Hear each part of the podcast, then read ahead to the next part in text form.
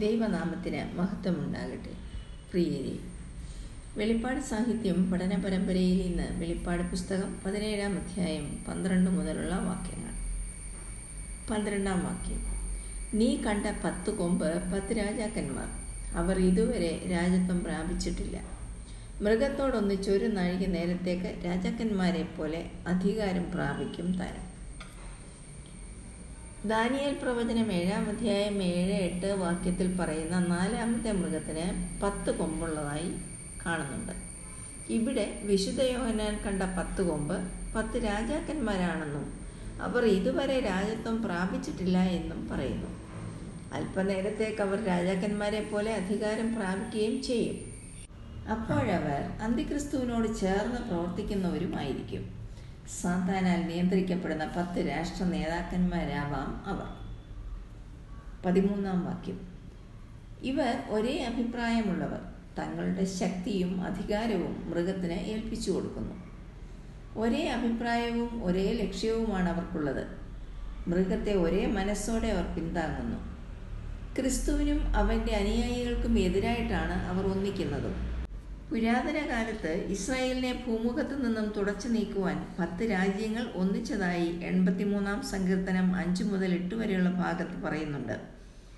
ഇങ്ങനെ ഐക്യതയോടെ സഖ്യത ചെയ്ത രാജ്യങ്ങൾ ഏതോമ്യർ ഇസ്മായേലിയർ മോവാബ്യർ ഹഗരിയർ ഹേബാലിയർ അമ്മോന്യർ അമാലേക്യർ ഫെലിസ്തീർ സോർ നിവാസികൾ അശൂര്യർ എന്നിവരായിരുന്നു. ഒരേ അഭിപ്രായമുള്ള ഇവർ തങ്ങളുടെ ശക്തിയും അധികാരവും എതിർ ക്രിസ്തുവിന് ഏൽപ്പിച്ചു കൊടുക്കുന്നു. പതിനാലാം വാക്യം. അവർ കുഞ്ഞാടിനോട് പോരാടും. താൻ കർത്താതി കർത്താവും രാജാതി രാജാവുമാകൊണ്ട് കുഞ്ഞാട് തന്നോട് കൂടെയുള്ള വിളിക്കപ്പെട്ടവരും തിരഞ്ഞെടുക്കപ്പെട്ടവരും വിശ്വസ്തരുമായി അവരെ ജയിക്കും. അന്തിക്രിസ്തുവിനോട് ചേർന്ന് നിൽക്കുന്ന പത്ത് രാജാക്കന്മാരും കർത്താവിന്റെ ബദ്ധശത്രുക്കളായിരിക്കും. അവർ കുഞ്ഞാടിനോട് പോരാടുന്നുണ്ട്. ഹർമഗദ്വാൻ യുദ്ധത്തെക്കുറിച്ചാണ് ഇവിടെ പരാമർശിച്ചിരിക്കുന്നതെന്ന് കാണാം. പത്തൊൻപതാം അധ്യായത്തിൽ ഇതിന്റെ വിശദ വിവരണവും കേൾക്കാവുന്നതാണ്. ആറാം കലശത്തിന്റെ ന്യായവിധിയോടെയാണ് ഇത് ആരംഭിക്കുന്നത്. സർവഭൂതലത്തിലുമുള്ള രാജാക്കന്മാരെ സർവശക്തനായ ദൈവത്തിന്റെ മഹാദിവസത്തിലെ യുദ്ധത്തിന് കൂട്ടിച്ചേർക്കും. അന്തിക്രിസ്തുവും പത്ത് രാജാക്കന്മാരും പാലസ്തീനിലേക്ക് അവരുടെ പടയാളികളെ നയിക്കും. മെഗീദോയിൽ എത്തിച്ചേരുമ്പോൾ ക്രിസ്തുവുമായി ഏറ്റുമുട്ടിക്കൊണ്ട് അവനുമായി പോരാടും. എന്നാലും കുഞ്ഞാട് കർത്താതി കർത്താവും രാജാതി രാജാവുമാകയാൽ അവനാണ് ജയിക്കുന്നതെന്ന് ദൂതൻ പറയുന്നു. അവനോട് കൂടെയുള്ള സ്വർഗീയ സൈന്യവും കൂടെ ചേർന്ന് എതിർ ക്രിസ്തുവിനെ തോൽപ്പിക്കും. പതിനഞ്ചാം വാക്യം. പിന്നെ അവൻ എന്നോട് പറഞ്ഞത് നീ കണ്ടതും വേശിയിരിക്കുന്നതുമായ വെള്ളം വംശങ്ങളും പുരുഷാരങ്ങളും ജാതികളും ഭാഷകളും അത്രേ. വെള്ളത്തിന്മേൽ ഇരിക്കുന്ന ഒരു സ്ത്രീയെ ഈ അധ്യായത്തിന്റെ ആദ്യ ഭാഗത്ത് നാം കണ്ടതാണ്. ഇവിടെ അതിനെക്കുറിച്ചാണ് പറഞ്ഞിരിക്കുന്നതെന്ന് മനസ്സിലാക്കാം. അവളുടെ ന്യായവിധി ഞാൻ കാണിച്ചു തരാമെന്ന് ദൂതൻ യോഹന്നാനോട് പറയുകയും ചെയ്തു. ഈ വാക്യത്തിൽ കാണുന്ന ഈ വെള്ളം ഭൂമി എങ്ങും വ്യാപിച്ചിരിക്കുന്ന ഒരു സംഘടനയെ അതായത് ഒരു വലിയ ജനക്കൂട്ടത്തെ കാണിക്കുന്നു.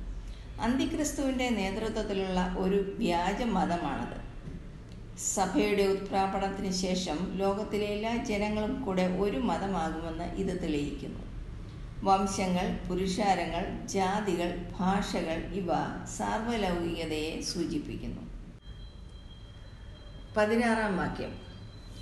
നീ കണ്ട പത്ത് കൊമ്പും മൃഗവും വേശ്യയെ ദേഷിച്ച് ശൂന്യവും നഗ്നവുമാക്കി അവളുടെ മാംസം തിന്നുകളയുകയും അവളെ തീ കൊണ്ട് ദഹിപ്പിക്കുകയും ചെയ്യും. ഇവിടെ വേശ്യയാകുന്ന ആ സ്ത്രീക്ക് വരാൻ പോകുന്ന ന്യായവിധിയെ പറ്റി വ്യക്തമായി പറഞ്ഞിരിക്കുന്നു. മൂന്നാം വാക്യത്തിൽ സ്ത്രീ ഒരു മൃഗത്തിന്മേൽ ഇരിക്കുന്നതായി നാം കണ്ടു. അവിടെ എതിർ ക്രിസ്തു ഈ സ്ത്രീക്ക് കീഴ്പ്പെട്ടിരിക്കുകയാണ്. എന്നാൽ പിന്നീട് അവർ തമ്മിൽ അഭിപ്രായ വ്യത്യാസം ഉണ്ടാവുകയും എതിർ ക്രിസ്തുവിന്റെ നിർദ്ദേശങ്ങൾക്ക് വിധേയപ്പെട്ടിരുന്ന ദശരാഷ്ട്ര സഖ്യം സ്ത്രീക്കെതിരായി തിരിയുകയും ചെയ്യും. അവളെ ശൂന്യയാക്കി തിന്നുകളയുമെന്നാണ് പറഞ്ഞിരിക്കുന്നത്. ഇവരുടെ വസ്തുവകകളെല്ലാം എതിർ ക്രിസ്തു പിടിച്ചെടുത്ത് അവളെ നശിപ്പിച്ചു കളയും എന്ന അർത്ഥത്തിലാവണം അത്. അവളെ തീ കൊണ്ട് ദഹിപ്പിക്കും. അവളുടെ ആസ്ഥാനമായ റോമിനെ ആക്രമിച്ച് കീഴ്പ്പെടുത്തുകയും വീടുകളും ആരാധനാലയങ്ങളും നശിപ്പിക്കുകയും ചെയ്യും. തീ കൊണ്ട് ദഹിപ്പിക്കും എന്നത് കഠിന പാപത്തിനുള്ള ശിക്ഷയായി കണക്കാക്കുന്നു. ഉൽപ്പത്തി പുസ്തകം മുപ്പത്തെട്ടിന്റെ ഇരുപത്തിനാല് ലേവിയ പുസ്തകം ഇരുപതിന്റെ പതിനാല് ഇരുപത്തിയൊന്നിന്റെ ഒൻപത് അവിടെയെല്ലാം അങ്ങനെയാണ് നാം കാണുന്നത്. ഞാൻ അവളെ വസ്ത്രം അഴിച്ച് നഗ്നയാക്കി ജനിച്ച ദിവസത്തിലെ പോലെ നിർത്തുകയും അവളെ മരുഭൂമിയും വരണ്ട നിലവും പോലെയാക്കി ദാഹം കൊണ്ട് മരിപ്പിക്കുകയും ചെയ്യുമെന്ന് ഹോശയ രണ്ടാം അധ്യായം മൂന്നാം വാക്യത്തിലും കാണുന്നു. പതിനേഴാം വാക്യം. ദൈവത്തിന്റെ വചനം നിവർത്തിയാകുവോളം തന്റെ ഹിതം ചെയ്യുവാനും ഒരേ അഭിപ്രായം നടത്തുവാനും തങ്ങളുടെ രാജ്യത്വം മൃഗത്തിന് കൊടുപ്പാനും ദൈവം അവരുടെ ഹൃദയത്തിൽ തോന്നിച്ചു. ഇവിടെ അവരുടെ പ്രവർത്തനങ്ങൾ ദൈവത്തിന്റെ പദ്ധതി നടപ്പാകാൻ വേണ്ടി ദൈവം തന്നെ അവരെ കൊണ്ട് ചെയ്യിക്കുന്നതായി കാണാം. ദുഷ്ടന്മാരുടെ ദുഷ്ടത ദൈവ ഉദ്ദേശത്തിനായി തന്നെ ദൈവം തിരിച്ചുവിടുന്നു. ലോകത്തിൽ സംഭവിക്കുന്ന യാതൊന്നും ദൈവം അറിയാതെയല്ല നടക്കുന്നതെന്ന് മനസ്സിലാക്കാം. സ്ത്രീ എന്ന പൊതു ശത്രുവിനെ നശിപ്പിക്കുവാൻ പത്ത് രാജാക്കന്മാർ അന്തിക്രിസ്തുവിന് അവരുടെ അധികാരം കൊടുക്കുന്നു. ഇത് ദൈവ ഇഷ്ടപ്രകാരമാണ്.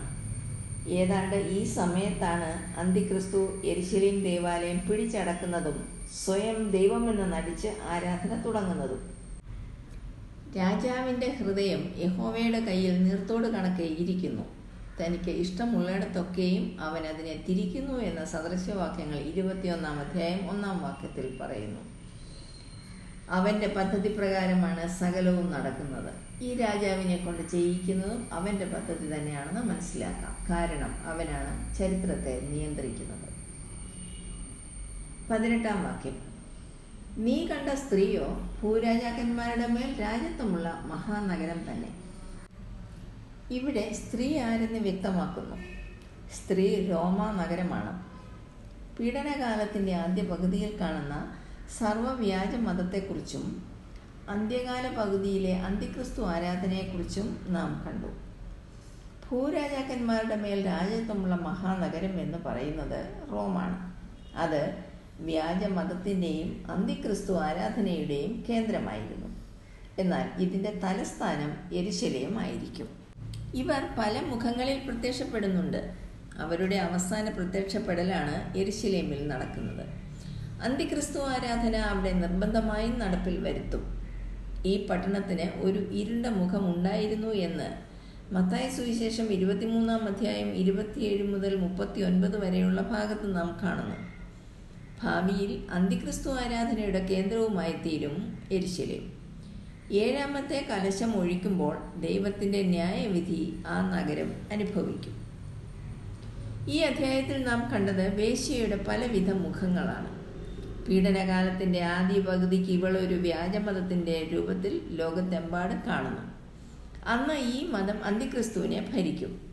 ഇതിന്റെ പ്രവർത്തനത്തിന് തലസ്ഥാനം റോമായിരിക്കും.